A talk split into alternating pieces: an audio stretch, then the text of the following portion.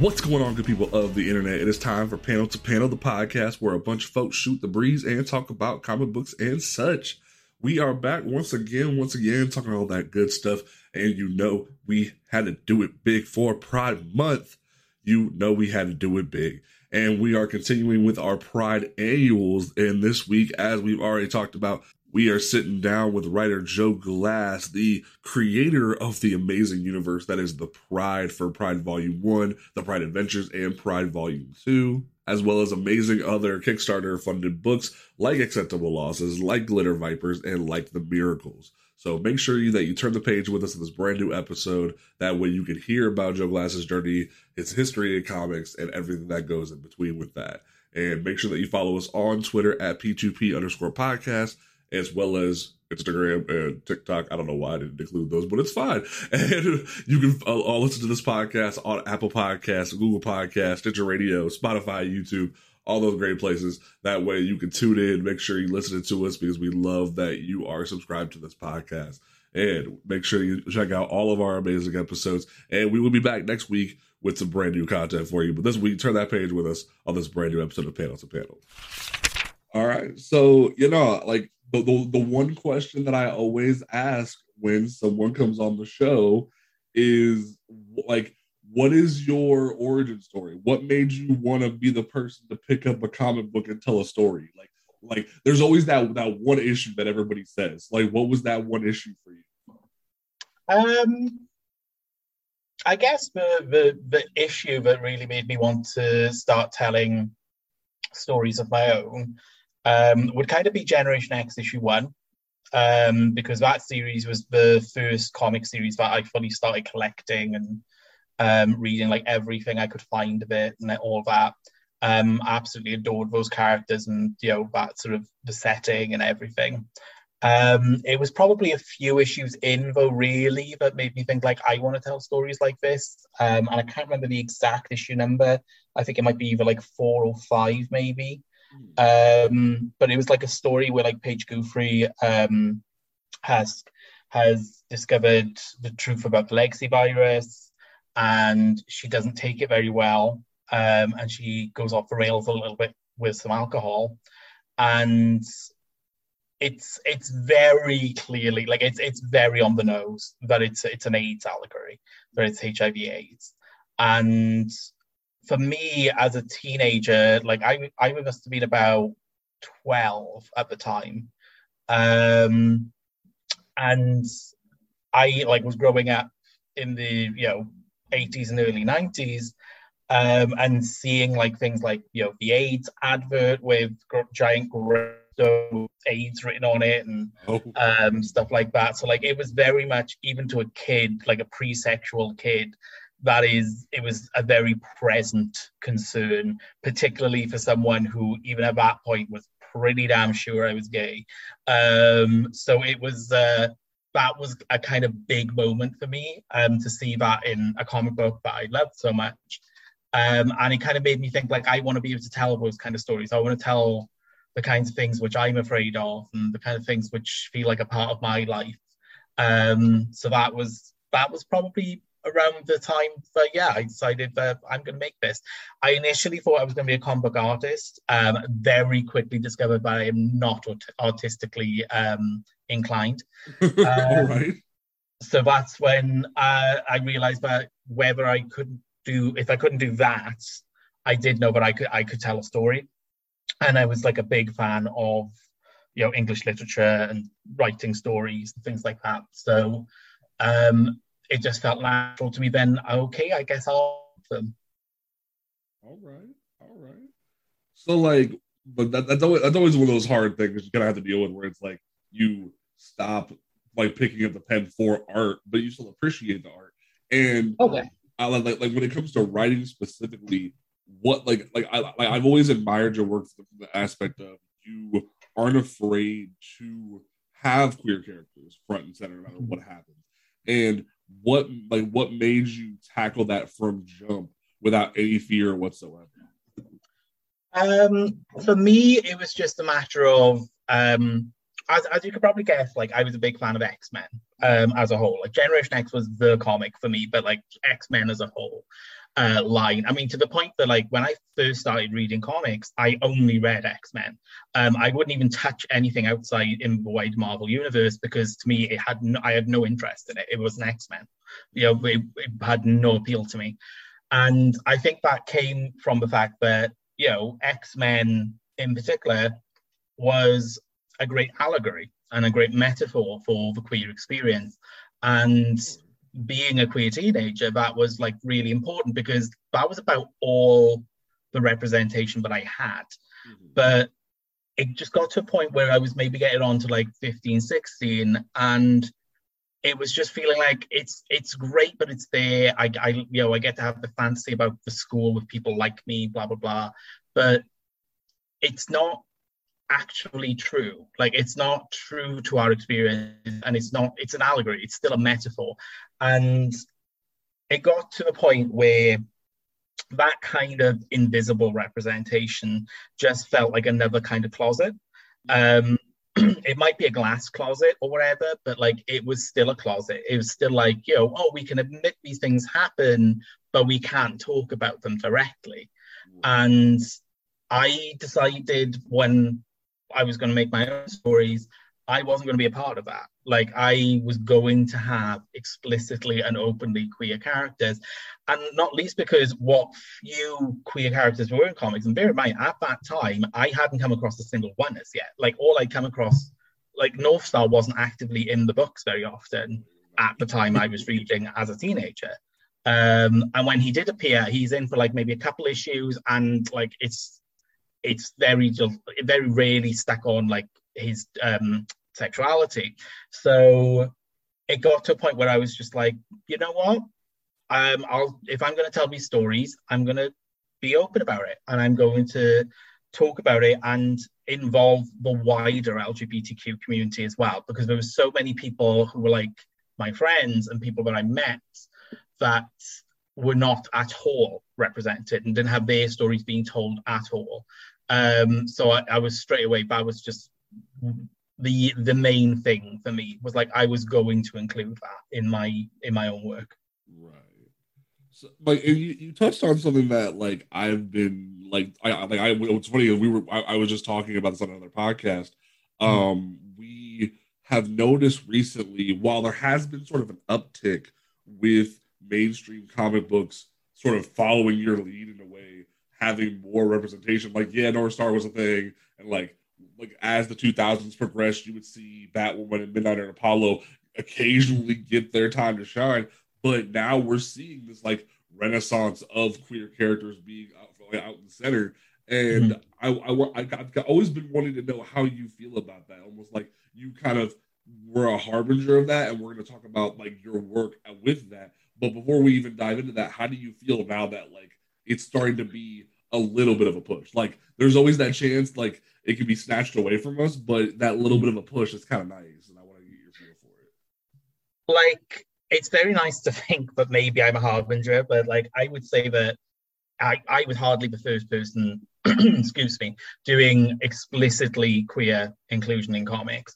Um, I maybe I was doing a lot more in superhero comics, certainly, because... Um, with the Pride, obviously another thing, aspect of the Pride was it's a superhero book because I love superhero books. That is my favorite genre. Um, and so like for me, like obviously the first thing I'm going to do is a superhero series. And at that particular time when I started, uh, there was very little um, queer representation in comics, or what it was, was very much um, went down a singular path of representation. Um, so your gay guys, if they appeared, never talked about relationships, never talked about love. Um, pretty much always would be a coming out story, and then that's it. They would just disappear then, or like you, they just wouldn't talk about the sexuality, and they would be as macho as they came. Um, so that you know, they there was no idea of um, showing other kinds of masculinity or anything like that, and. Whereas on the other end of the spectrum, you had like gay female characters who were far more common, um, but were often hypersexualized and not necessarily toward the female market. Like they were often hypersexualized for a straight teen boy readership. Mm-hmm. And that's not obviously not right either. So it just got, it, it's it's nice to see that things have improved, because like certainly since um, the, the landscape now um, of queer representation in superhero comics in particular is far b- broader than it ever was before. And that is wonderful to see. I do think there's still a lot of work to be done. And there's oh, a lot definitely. of things, oh yeah. And there's a, a lot of things which Marvel and D C will never do in their books, will never do in their books, which thankfully independent superhero stories could do. Um, the issue then becomes an issue with like a lot of independent publishers don't like doing superhero stories because they're worried about uh, competing with Marvel and D C, which is just like, well, no one's out here trying to create a connected universe. We're just trying to tell stories. Right. So um, yeah, it's it's great to see. I'm very happy that they're out there. Um, it would be nice to be a part of it someday. Um, but you know, we'll see if that ever comes to pass. Hey, uh, there, there's always an opportunity. Mm, it's been a few opportunities so far, and I can't say I've ever had a call. Um, fair enough. Fair enough. Okay. So yeah, it's um, it is it is what it is. I, I'm very happy about it. I'm very glad to see that it's out there. I would like to see more of it being written by queer creators, mm. um, and not straight creators. Thankfully, a lot is. Uh, and certainly with, with one of the publishers in particular, most is written by queer people, which is fantastic.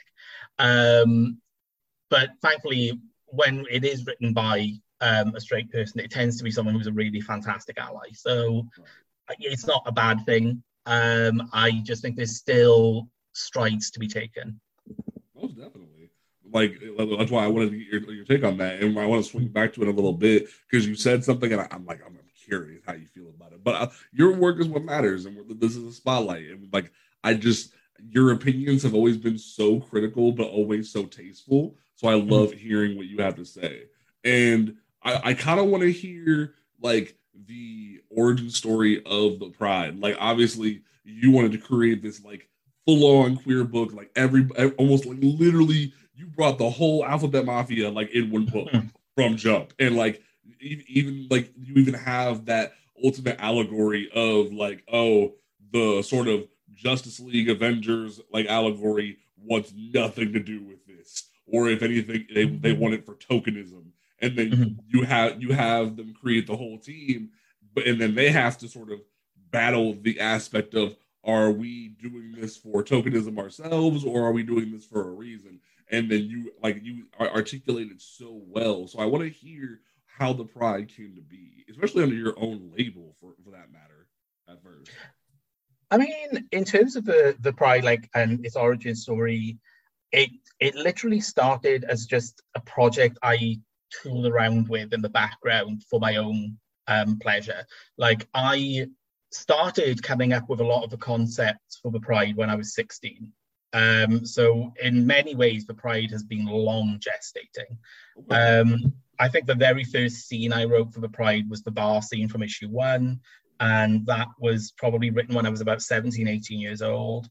Um, at that time, I related to the character of Wolf more than I did Fab Man. And like, as I've gotten older, it's actually flipped. I relate to Fab Man a lot more than I do uh, Wolf. That's actually um, funny. Yeah, exactly. And it's, it's just one of those things which um, sort of comes from working um, in a project and in a world for a long time. Um, but I think like that was kind of the origins. I kind of was working on it almost entirely just for myself, because I was very much of the impression at that point that no one wanted to read this. No one wanted this kind of book. It's just me. Um, I, I'm just doing this to get it out of my head, because, you know, it otherwise just screams around in circles in my head. So I would doodle the characters. Um, I'd come up with rough designs, I'd write scenes, I'd write up character descriptions. Mm. Um, and then it got to, I, I think I'd even writ, written the entire script to, ish, to the first issue. Um, and it got to when I was, um, God, how old was I? twenty-three, twenty-three, maybe twenty-four. Um, and I started making a comic book with some friends um, called Stiffs. uh, which was like this horror comedy series, um, which oh, okay. sadly never completed. Um, but we, we were working on that, and one night they came into my room because we were all living together as well at the time. Um, and I was working on The Pride, and they were reading it over my shoulder, and they turned to me and they were like, dude, you've got to make this. It's really good. And bear in mind, like, these two guys are allies. They, they're straight guys. They're my best, some of my best friends that I've ever had, but, like, you know, and obviously great collaborators. I've worked with them. Um, but they, they were the ones to tell me, like, you know, we're not the audience, but we think this is good and we think you should make it. So that's when I decided, okay, then I'll do it. So... um you know and and like this was like first comics, so like very much learning by mistake. So like we, we right. were idiots. We had uh, Gavin Mitchell was drawing the horror comedy as well, um mm-hmm. and we were like, oh, do you want to draw this superhero thing too? And we're like, oh yeah, you, you could do like one a month, it'll be perfect. And like like that was gonna happen because he was in university at the time as well. So obviously that's why the Pride's first season wound up being like all different artists and everything. um But yeah, it was, it, it very quickly, when we got the first issues out and went to some Comic Cons, but became evident that people were in, weren't interested in having explicitly L G B T Q superhero stories. And when I say explicitly, I don't mean like in a triple X way. I mean like in a just... like an out and open way. Like you, like, yeah. That's the one thing that we always like talk about, is the fact that we're allowed to exist without it being like an erotica novel. Yeah, yeah. That was a big thing for me with, with doing it, because a lot of gay comics which were out there were adult. They were they were either or they were sexy times. And I wanted to make a superhero story. I wanted to make something which would fit comfortably on the shelves alongside Avengers or Justice League and be of the same level of content as those books, so that, you know, the same age groups who are reading those could read The Pride and it not be an issue. But I also didn't want to shy away from the queer experience and queer stories, because there was an aspect of, you know, a lot, when they did, when comics did do a queer story, there were times when they made them mature content titles when there was literally no mature content in there, where it was just about being gay. And that is incredibly offensive, because you're implying that by nature, we are not something that should be around younger people, that we should not be around polite society or whatever. Mm, and exactly, and it's it's incredibly offensive. So for me, I a big part of telling these queer stories was showing that actually they're not adult stories. They're not mature readers only. And that they are things which anyone can relate to, um, and that was something which I really loved when The Pride came out. Is like over time, and as the audience built, there was actually a lot of the audience who were straight, who were not the target audience, as it were, but who were reading it and genuinely loving it, and often even coming to me be like, I'd never thought about this particular situation but this way before, but I totally understand it. I felt this way before, um, obviously not gay, but I feel I felt like that.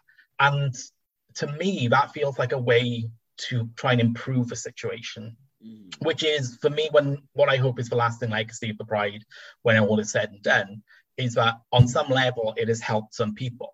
And hopefully that's that was kind of what then made me want to continue doing it, like, because it felt like in those first Comic Cons and the first sort of t- people coming up to me and, and thanking me and giving me like congratulations and whatever, it was it very much felt like this comic meant something to people, um, in a way that it, it had meant something to me.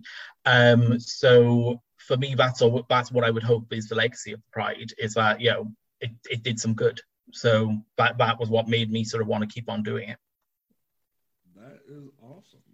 And like, I, re- I remember when I first bought The, the trade, and like sp- like I sped read this the first night. Like like I remember when even like you sent me the copy, I was very much like, holy crap! And it was it was one of the, at the time where I remember like like after I had read Snacklepuss and I was struggling with myself.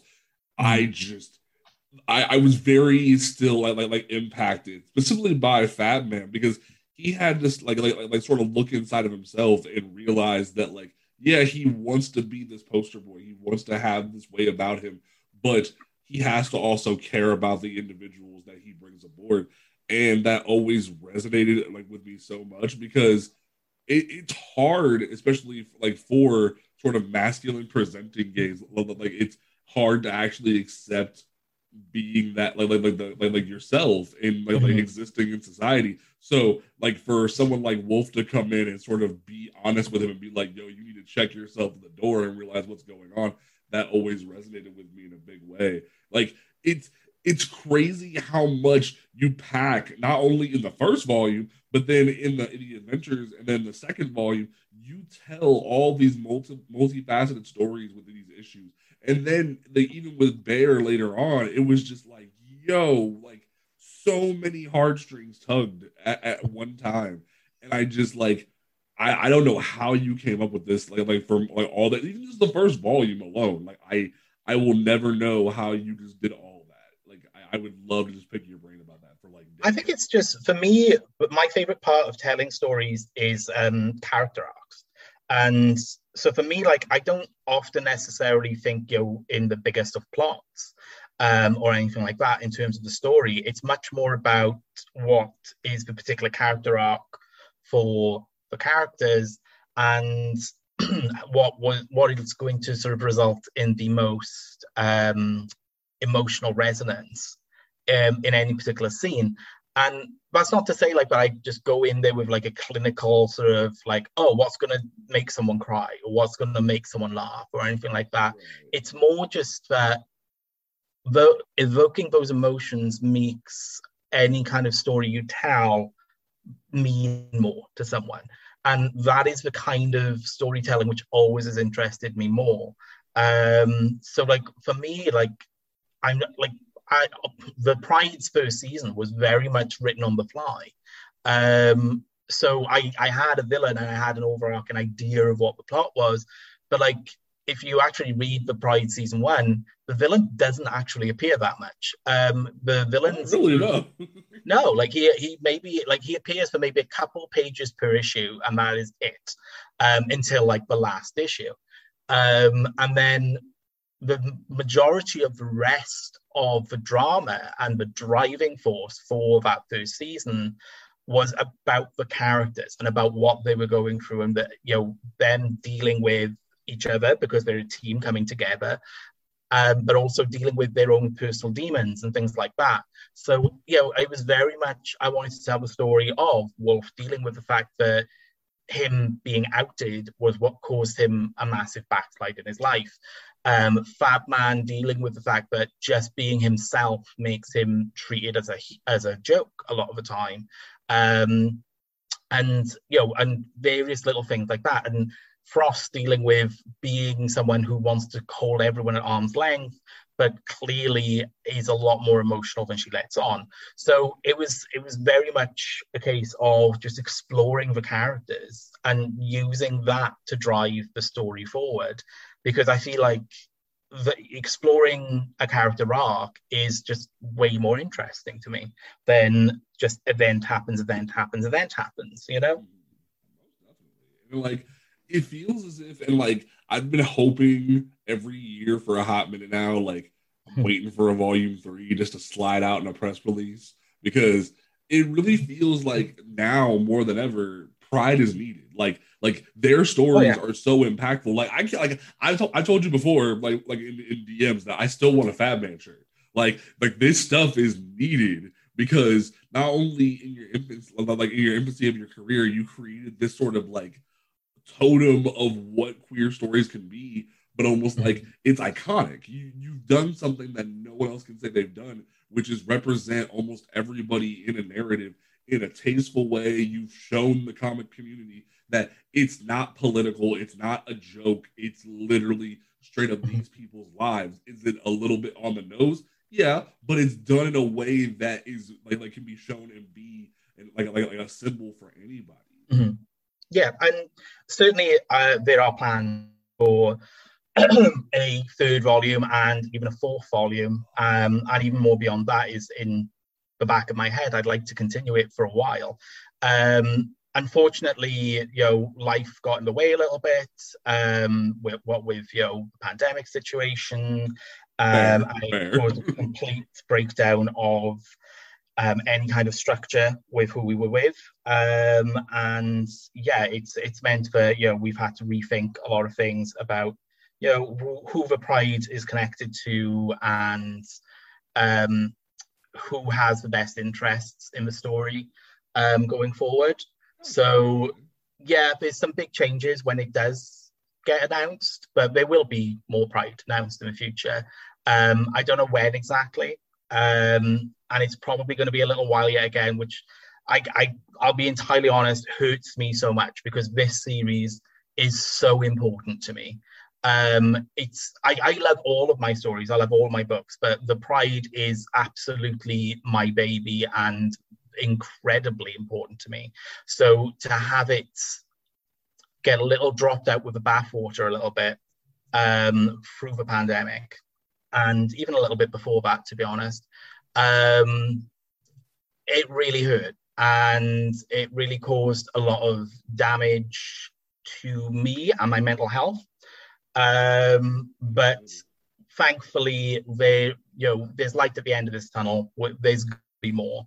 Um, it's just unfortunately going to take a while, um, and it is the biggest gap we've ever had um, in any release of the Pride anything um, since we started. And like I started doing this book by myself out of my own pocket and things like that. You'd think that would cause the longest gaps. I used I had three months between issues at times, um, but sadly we're now at the point where it's been three years since there's been any new content. Um, Obviously, we had the Omnibus release through Dark Horse, which was fantastic and amazing and still selling fantastic to, um, to my knowledge. So I love to see that, and I love that the book is spreading further and wider than it ever did before. Um, but yeah, we we needed a new direction for the future. Um, and, you know, because of, you know, various obstacles, um, it has meant that, yeah, it's going to be a while, but there will be more because I, I won't let this thing die. I, I love the like optimism with it. Like, like yeah, you face adversity, but you're still going. Um, that kind of asked one of the questions I was gonna pose, but you know what? It's cool. It's cool. Um, but like, like you, I, I gotta say though, I have to commend you. You didn't just let the pandemic sort of like stall everything that you worked on. In fact, you not only had multiple successful Kickstarters to launch other books. You've created th- like three other amazing series, and the one that really stuck out to me, like above all else, because like I've read all three, they're amazing. But Acceptable mm. Losses really resonated with me because it was like your first shot, kind of like creating a superhero that is, that, that is like anybody could see as a hero, but who's also gay. Like you left it on, like like, like you let like you had that balance, you had that ability to show that like we we can tell that story while also having it be an inspiration. And I, I'm waiting for more issues, dang it, because it was so good. Like as somebody who isn't as always patriotic as I want to be, yeah. because this country is a mess. But like th- that narrative, like, like like someone who is fighting for a country that probably doesn't really like him that much. He mm-hmm. still is doing what he has to, and I always admired that. I kind of want to like touch upon Acceptable Losses because it's a narrative that kind of needs to continue. Um, it's it's really funny because Acceptable Losses, excuse me, was always designed as just a one shot. Um, oh man! I know it was literally it was the whole purpose for Acceptable Losses was to show that I could tell something which was grittier and darker. Like because the big part of the Pride was I specifically didn't want to do grim and gritty. Like I speci- like a lot of superhero comics. When I started doing the Pride, were in that zone, and we had been for nearly a decade. Um, and I was just like, no, we need to get out of it. We need to get back to like bright, hopeful and stuff. So I wanted to show, however, that I can do that. But it was very much a case of just doing this one-shot story. And I did leave it open because I did think like, you know, the politics of it were interesting, but the sort of way of talking about patriotism Um, and standing up for your country and your beliefs and all this, it's interesting stuff. Um, so I left it open to the idea that like maybe that one day um, we could come back and do something. But I, I certainly don't see it as a series. I always see it as like, if I did come back to it, it would be like another one shot, which could be completely read by itself, self-contained, or you could read it in conjunction with Acceptable Losses, and you know, you get like a wider story. But like, it's it's that aspect of just, it's a I can dip into if I ever wanted to, kind of thing. And and there, there's there's ideas noodling around maybe someday, um, but like for now, it's very much just um, it was something needed to get out, um, and to show like the, a, a little bit more of a broadness of what I could do. Um, so like the main character being gay, um, that actually was a very much last minute decision. Um, I was writing the script, and I had no intention of of there being um, any kind of L G B T Q um, characters in this book. Like, I had no um, plan for it. Like, not that I was actively not wanting to include it, but like, I just didn't plan for any kind of romantic subtext to be in there or it to ever come up. And then I literally realized, you know, back to like what I'd always said about how like anything I make would include L G B T Q people, and I just went, well, fine, I'll just make the main characters kiss. Like, and that's that's literally it. That was the entirety of where that came from. Um, it wasn't even, to me, like, it wasn't even a case of like, God, you know, because then we can show that, you know, you can be a, you know, a super soldier and also be gay and all this. It was purely a case of just like, you know what, I always made a commitment of including L G B T Q characters in everything I do. Why would why should I let this be the one book where that doesn't happen? Right. So I just I just threw it in there, and it works. And I love how everyone says that, but it works. And like, I've even seen people who usually deride my work and me and my work, you know, you know the type, um, say that they like that one and they like how that works. And I'm just like, this is what I'm saying. Us being queer is not political. Us being queer is not, you know, pushing it in your face. It's just there. You know, it's just something which happens sometimes. Um, so for me, like, I think ultimately that's kind of where that came from in the end with those characters, was just like, it's just something which happens. It's why I hate it whenever um, you see like, um, like certain K- Kevin Feige saying about how they want, were looking, waiting for it, uh, it to come naturally or organically um, in the scripts or the stories of including a gay character in the M C U. And I'm like, there ain't nothing about a script which is organic. It's all manufactured. It's all created. It is all content that is built. You do not, it does not just flow out of the writer. Like, a writer is working to build something. They are building a story. Um, so whenever someone says like, oh, yeah, we're waiting for that inclusion to happen organically, it's just like, no, no, no, no, no, no. You just do it. You just do it. That's all it, that's all it comes down to. And that's all that, like, say that I came down to in Acceptable Losses, was I was just like, I haven't got a gay character in you yet. Make him kiss. I love that so much. Like, I, I just love the brutal honesty, because you're right. Like, there's not enough of it. And when that subtle thing of like, oh, we're waiting for that story, but like, you're not though. You're just yeah. waiting, like, you're waiting for it to be convenient, and you're waiting for the moment where you don't have to rock the, like, where it won't come off like you're rocking the boat. Like, mm-hmm. like I, I remember when it, when Eternals came out, and they like made all the big hype in the press about it, and then China didn't want to publish it and all that jazz, and it's just like, mm-hmm. and then they're, even now with America Chavez, they're over here hyping up and getting all this going, and then they're like, we're taking such a big stand against China. I'm like, no, you're not. You, you just, the, the this this is, is your moment to choose. The thing is, though, with uh, with that sort of comment and with Disney saying that, is there's two elements to it. Firstly, China hasn't shown an M C U film in ages. Um, China's own um, domestic um, film industry is so much more successful than outside uh, country films airing in China, that China doesn't really have much interest in short films. Um, so Disney to be like, well, we're standing up to it. It's just like, no, you knew they were going to air it anyway. Like, they didn't air Eternals, they didn't air, uh, or they didn't air Shang-Chi. Shang-Chi st- still hasn't aired in, in China, even though ostensibly you could argue that, you know, Marvel Cinematic Universe, Marvel Studios and Disney made that film for the Chinese audience, um, expecting it to do well there. But like, as far as I'm aware, China still have not actually aired that film. Um, so like, when they say like, oh, we're standing up to China, no, you weren't. They weren't going to air it anyway. um, so it, it's not standing up to them at all. Secondly, the America Chavez in um, Multiverse of Madness, unfortunately, in terms of queer representation, is a massive letdown. Um, like, I love the actress. I thought she was fantastic. She was actually my favorite part of that film.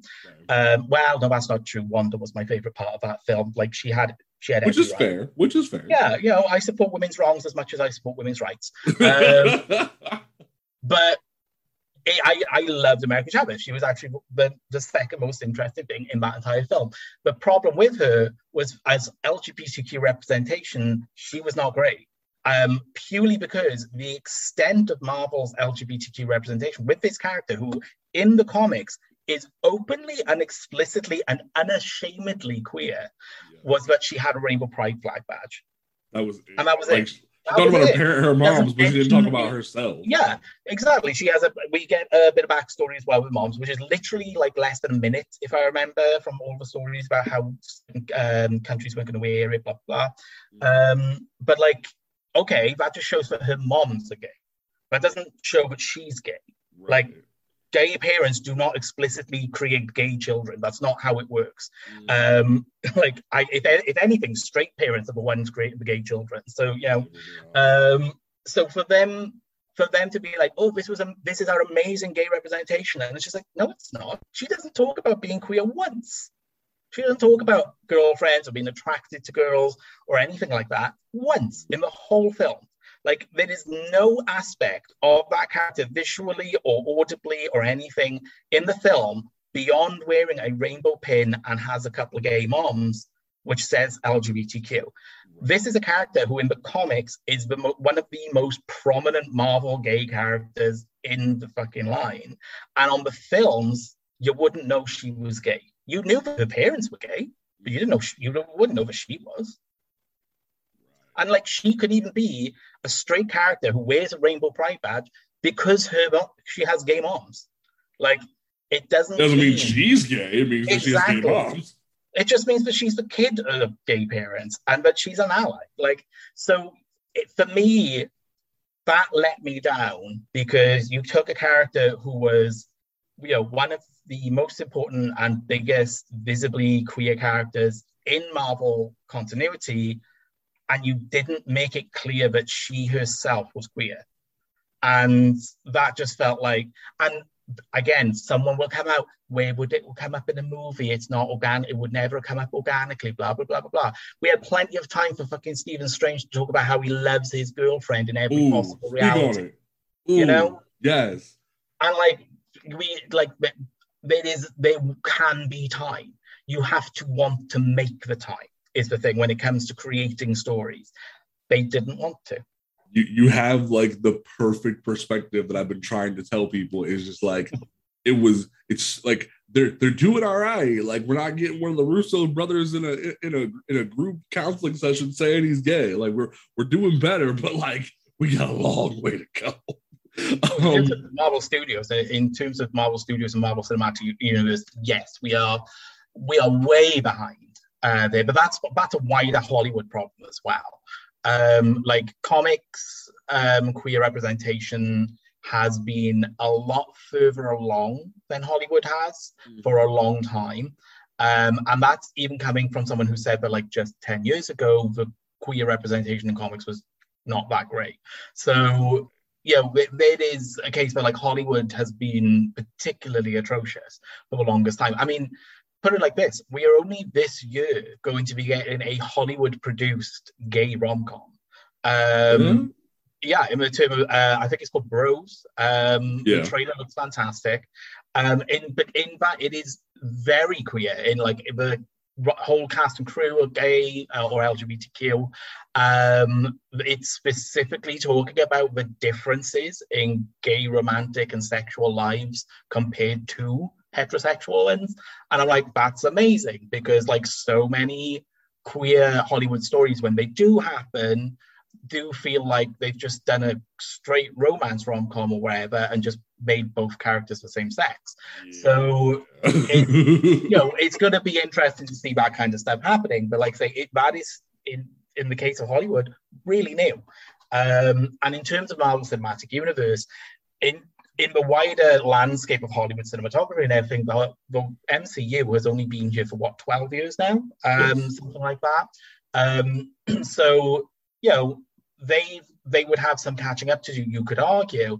Um, you could also argue, however, that they could have been the forerunners for it from the get-go. Like, it really could have, yeah.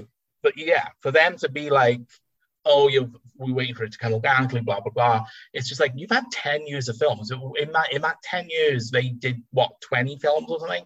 Um, and they they hadn't included a single one until Endgame. And even then, it was a straight director who just threw himself in and just to, as like, oh, I'll it make was a so jarring, too. Like, just out of nowhere. And then they wanted a pat on the back for it. Like, I, I never got over how jarring. The thing is, the scene itself is not jarring to me, or at least to me. Oh, no, not, it, not the scene itself, just yeah, like the, scene itself, the, the it, aftermath it of it. Made, yeah, it was the fact they made such a big deal of it.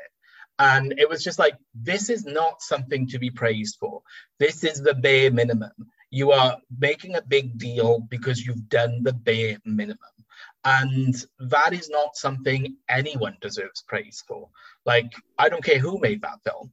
Like, you should not be getting praised for doing the most basic care for a community of anything. Like it's it would be like if they if they done um if they'd gone ten years without a single female character in all the films and then decided, oh, we're going to put a woman in this scene, and then be like, aren't we amazing? And she's like, no no you God. shouldn't be doing this for ages. That's the bare minimum.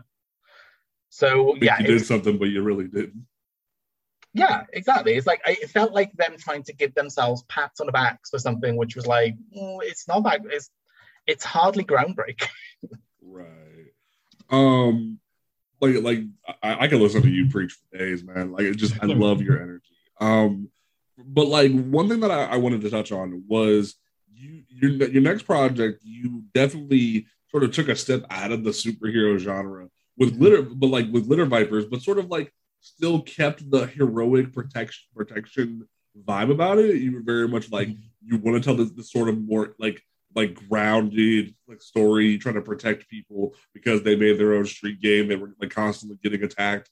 And I want to know, I, I've been wanting to know ever since the Kickstarter where that idea spawned from, because it felt like there was more in the background that like that this like some like like this story needed to be told for somebody, and I want I want to mm-hmm. like bounce off of you for that. It's um, it's kind of a twofold thing.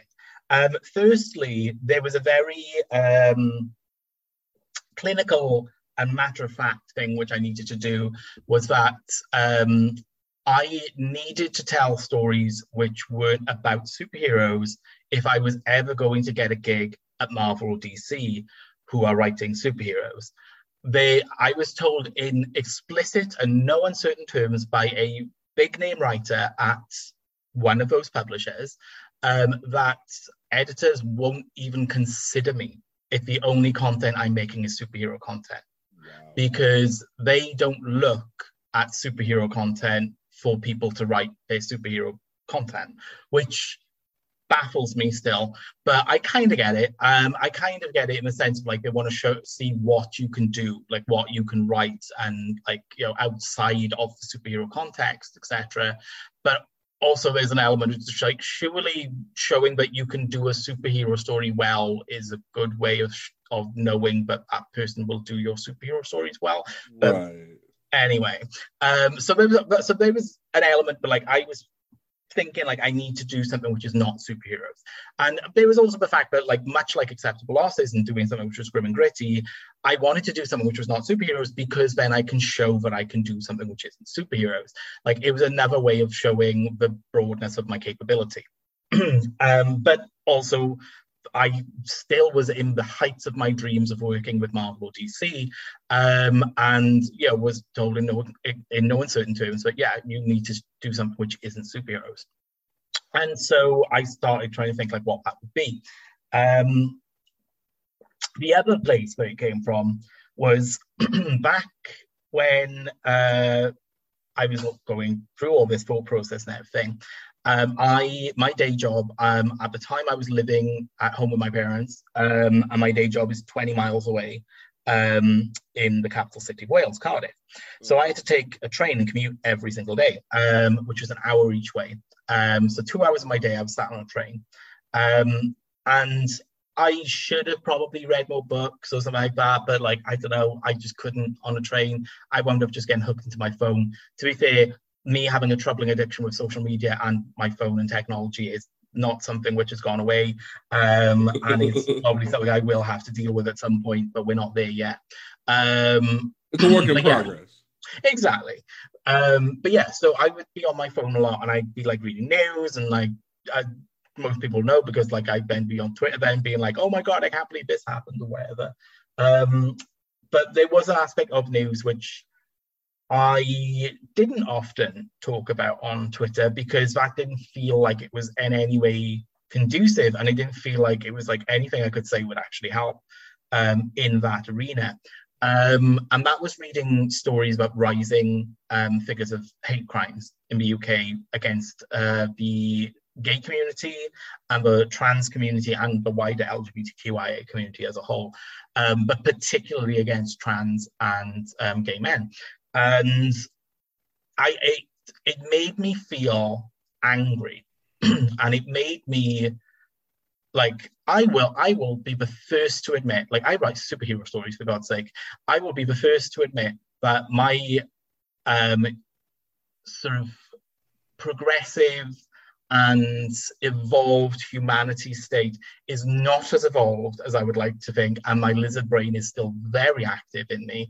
And what it made me think was, I want to grab a baseball bat and beat the shit out of every one of those motherfuckers who hits one of my gay brothers and sisters out there.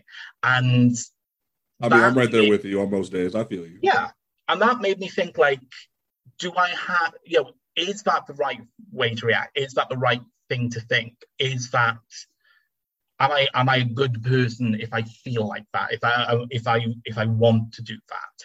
And that got me thinking about things like, you know, rage and like um, our sort of anger and how we view those sort of feelings as inherently negative, but also how treating those um, feelings as negative and treating those actions as inherently negative is a way of controlling um, the queer community, because it's basically saying, don't stand up.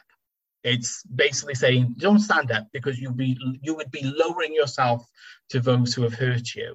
And it's just like, well, the thing is, if I don't stand up, they're just going to keep kicking me while I'm on the ground.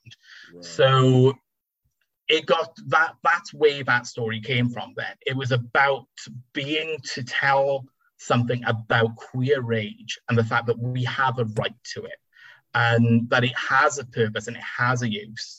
And not that I am advocating for anyone to, you know, yassify a, a baseball bat and start beating the shit out of motherfuckers. Oh, yeah. um, I'm just saying, I actually don't know. Can I swear on this podcast? Oh, no, we, we, oh, honey, it's, it's totally fine. um, so it, I'm, I'm not advocating for that and I'm not calling for it.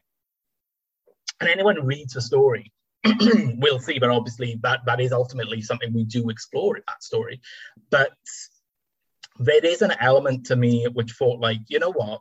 We have a right to be angry and we have the right to rage and wail and scream against those who, who would do us harm.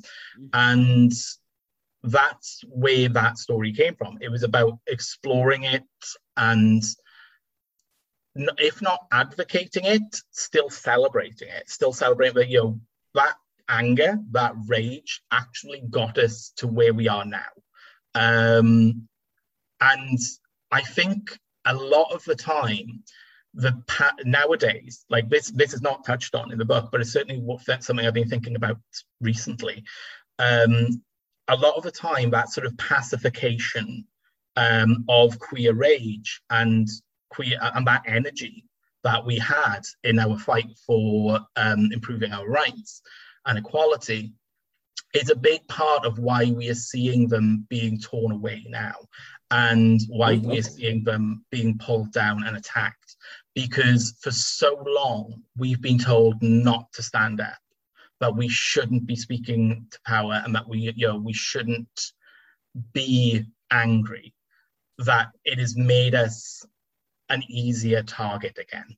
And well, not only that, it's that I, I notice even for a lot of people like in our community is that mm-hmm. we're kind of getting tired. Like it, yeah. we, we we keep having to do this this song and dance for so long. Mm-hmm. Hell, I remember like even when, I, when I went to Cleveland Pride a few weeks ago, it was like there was literally just a guy with a megaphone telling us we're all sinning, and we're like, bro, like can, can we yeah. have a day? Like, like, like, like it's just. It's unbearable, like online nowadays. Like that's that's, that's kind of what they want. They want to beat us down, so we have to keep standing back exactly. up, and it sucks.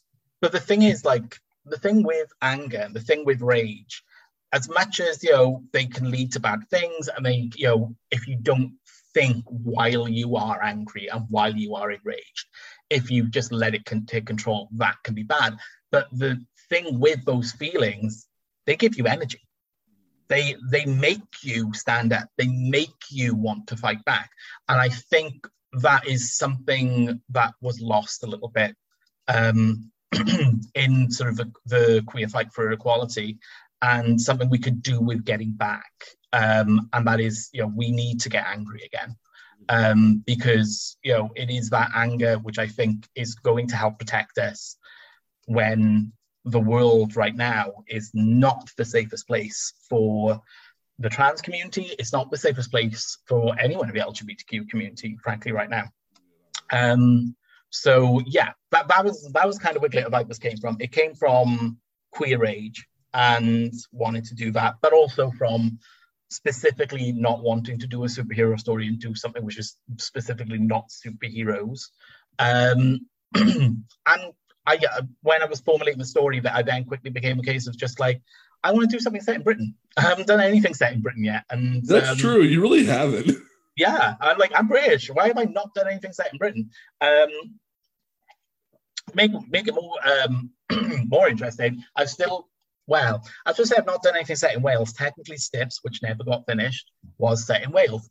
Um, but other than that, like I've not done any of my own stories set in Wales as yet. Um, but Why I do want you think to that is someone I like. Hmm? Why do you think that is? Um, like, is it is it does it come from the desire to like sort of please the American audience in a way, or like is it just like a way to sort of escape from like your, your normal everyday life?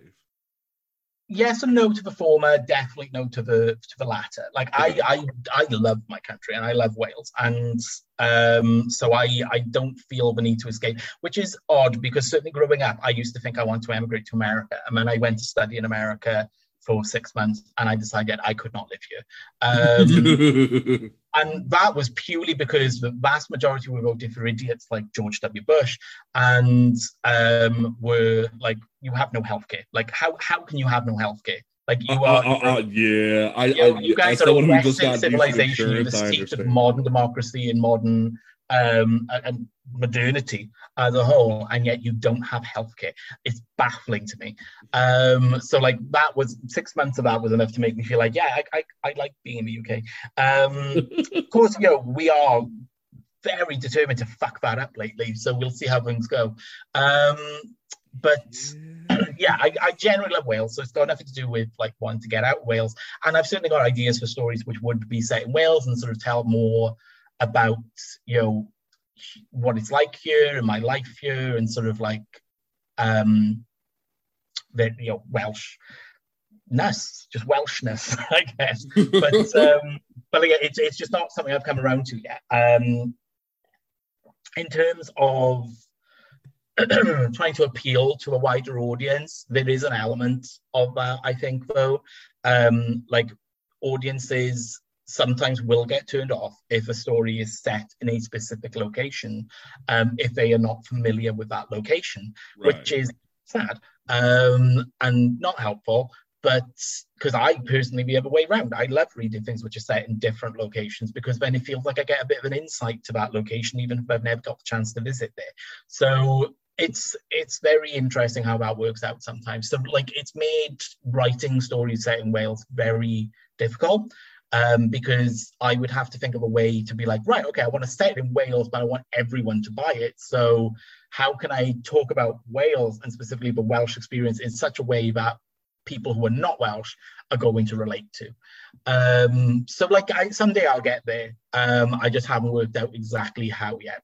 Um, but I am making it a habit now of trying to include Welsh characters wherever I can. Oh, yeah. Because, yeah, because like back in the day, like say, I was like doing the L G B T Q characters because you never saw them in superhero comics or whatever. And like the number of Welsh characters in superhero comics, you can count on one hand. So like, you know, you don't even need, and you don't even need the whole hand. So I was just like, yeah, you know what? Yeah, I, I need to, I, I need to correct that. There needs to be more Welsh characters. So um, yeah, well, um, it's something I'm working on. Okay, okay. I, I kind of, I, I, I love that you're, you're a big fan of your country. I, I appreciate oh, yeah. that you're not gonna like, like gonna run away with it. And like, I hope I didn't come off like disrespectful by like no, no, the no, escapism thing. I like, because I definitely. Like, they tell you to write what you know, but also mm-hmm. like your your work definitely seems as if you want to like help the, the the reader itself attach to it rather than yourself. So that had to be something. Yeah. There's um and, and like that particular piece of writing advice has always been something which you know, it's been something which has been said to me specifically by teachers and things like that. And it's not something I've particularly ascribed to, because if you only write what you know, then you're going to write about the same things all the time. Um, so I, to me, I'm a bit like, you know, there is some truth to the statement, write what you know, but don't, don't let that be um, a way of saying don't learn anything new, you know? Yeah. Um, so like for me, like write what you know just means that like, if you're going to write about someone who is not like you, or a, a, a place which is not somewhere you've ever been or anything like that, do some bloody research. um, yeah, that's that's all that means to me. But there are so many writers, I think, out there who do write what you know and use that as an excuse to like never write a person of color um, or never write a queer person. And it's just like, mm, no, that's that's not what we were saying. That's not what we meant. It's called educate yourselves. Mm-hmm. Exactly. That is it. All right. All right. And then the like la- the last book you've done recently, which I definitely want to get into a, a topic of just Kickstarter books in general once we, we highlight this, is The Miracles. And like, I feel as if this was your big swing to be like, all right, if you want a mainstream style, but like maybe Image might have published this book, this was your big swing for the fences. And I really enjoyed it. And I I, I want to know where this one was birthed out of. Like, am I kind of on the nose, or like, am I like, totally in the wrong field? No, no, you, you're kind of right. It's um, it was kind of me aiming at that sort of vibe of a superhero story, but also kind of also trying to, and it, this only occurred to me recently. Like, I don't even think I was pat about, I was like actively aware that that was what I was doing. But then when I look at the book and what, like, particularly like even like how it's printed and things like that, I realized that this was me aiming more at perhaps a book market and, and young adult oh. readers, as opposed to traditional comic book readers, because, you know, there's so much about, I think, that particular story um, that I feel is, you know, something the young adult readership crowd who read young adult books, young adult graphic novels, in, you know, which they're picking up in bookstores as opposed to comic shops, mm. um, would enjoy. And it's not even... like I say, it's not even something I was actively aware I was doing um, until like I just suddenly started, um, I was at a Comic-Con recently and I, I just started saying like, oh, it's a young adult book. And I went like, wait a minute, it is, it, it's a young adult book. I'm like, why, how how did that not occur to me? Um, so yeah, it's my first young adult graphic novel. Um, and for me, it's a story which has actually been in my head for as long as the Pride has. It's um, something which has been there for ages. It's obviously mutated and changed and gone back and forth on in terms of like genre and style and all this, all kinds of times. Because um, obviously we're talking about essentially a book which has only come out now, um, really this year technically, um, but but I have been playing with for over a decade. So the the when I was like younger, um, as much as I have the fantasies of like, you know, read, from reading the X-Men books of maybe one day I'll go to that special school where everyone will be like me. Um, there was also the, the idea of like, oh, well, what if one day I found out that I did have superpowers? And like, what if I found out that there was more to my life than what I knew and stuff like that? And then that fantasy became like a story and, you know, built from there, and that became The Miracles. Um, and it became just about telling another aspect of life, which, you know, I think about a lot and which, you know, is important to me, but which I hadn't really covered. I, I couldn't really cover in the Pride very much because, you know, in a superhero team book, there's not necessarily a huge scope for this kind of story. There's but I want really to talk about, yeah, exactly. But I wanted to talk about family and like what family means and like what, what, how families interact with each other, um, and things like that. So yeah, it's it was very much a big thing, and it's um, one of those things where like that one I do hope will we'll be telling more in that world, hopefully. Um, I definitely know where the next two um, plots would go, and I definitely know how they'd be structured and everything. I just, you know, I just want to see how well we do with The Miracles. First, certainly it's been going well so far. The Kickstarter obviously did very well. Um, there was very, it was, and if anything for that, I would say it's not even so much how much money we took wherever, because, you know, what a Kickstarter ends on is not what you wind up taking home. Um, so like, and like there was there was some discrepancies there, unfortunately. Um, a lot of which comes from Brexit and timings of everything. So it just didn't work out very great for us. Um, which is why it's taken me so long to get this book out, because um, obviously I'm working by myself as well, like shipping these books. Um, so yeah, it's been difficult, but like hopefully, like say, we'll see how we continue with that series. Hopefully, what I'd really love to see is maybe a publisher pick up a series to release it on a wider release, like e- even if it's like a slight change in format and everything, to do like a, you know, a new edition. But something which is maybe more, which is orderable by comic shops and bookstores everywhere, and can maybe achieve, reach a wider audience um, than I can achieve by myself. Um, so yeah, but if that does really well, then then hopefully there'll be more of The Miracles, and we'll get to sort of go back to that world because there's a lot more story to tell. Um, but I specifically knew that like the way I wanted to tell this particular graphic novel was that if we never get to continue it, this story is everything you need. Like there, there's, you know, there's an, I don't want to say open-ended because that kind of implies there isn't an ending, but there's a definite ending to this story. It's just, um, there's a door there for me to come back, you know? Yeah, um, always, always going to leave that door that way. Like, yeah, you, exactly. you, you, you, you leave it with a bug. It's a, not a subtle door, it's a very much a wide open door. So hopefully we'll get to come back to that world because um, I definitely have a lot more stories to tell with The Miracles and continue to fuck up their lives. So, yeah. Okay. Um, so one thing that I've been doing with with, the, with these Pride annual episodes is I, I always end with two questions. The first one is, if like, what would like for any queer creators or just any queer like, like kids in general that or like that listen to this show, what mm-hmm. do you want to like like like like tell them in regards to creating their own work? Um, I would say in, in terms of regards to creating your own work, like the first thing I would say, and, and this is going to sound like a bit of a, um, a, a little bit of a hand-wavy comment, but like, just do it. Like there's so many people who seem to be, and you know, I'm one of them. I was one of them. I waited for so long, almost as if I was waiting for someone to give me permission. And no one was going to do that.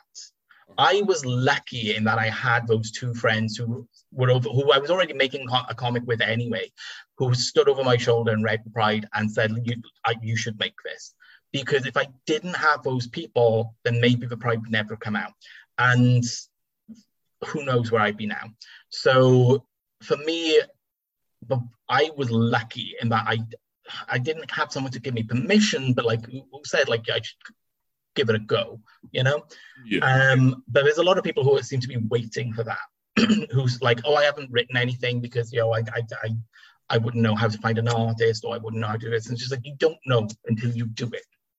And that is how I learned to do it. I went out and I spoke to people. I went out and just started asking artists, do you want to make something? And stuff like that. So the first thing I would say is just do it. Don't wait for someone to give you permission, because no one's coming.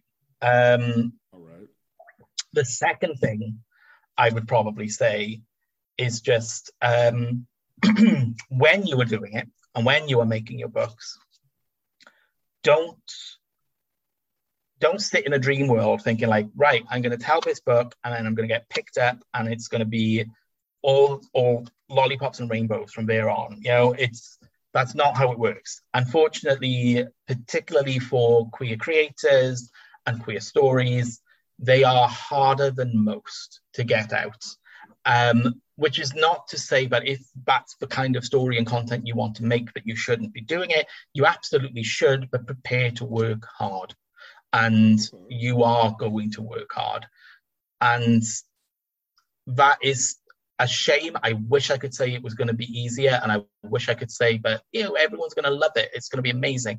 And I think there's a lot of people who might feel like a little bit of surprise for that, because they've seen things like Heartstopper now. And they've been like, oh, but like everyone loves Heartstopper. Everyone buys it. It's just like, do you know how long it took them to get yeah. to that point with Heartstopper? It took a long time. Heartstopper's been going almost as long as the Pride.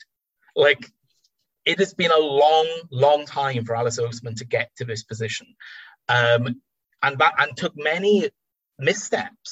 Like, you know, obviously the, the story, I think, was being told in a different format before it got put on Webtoon.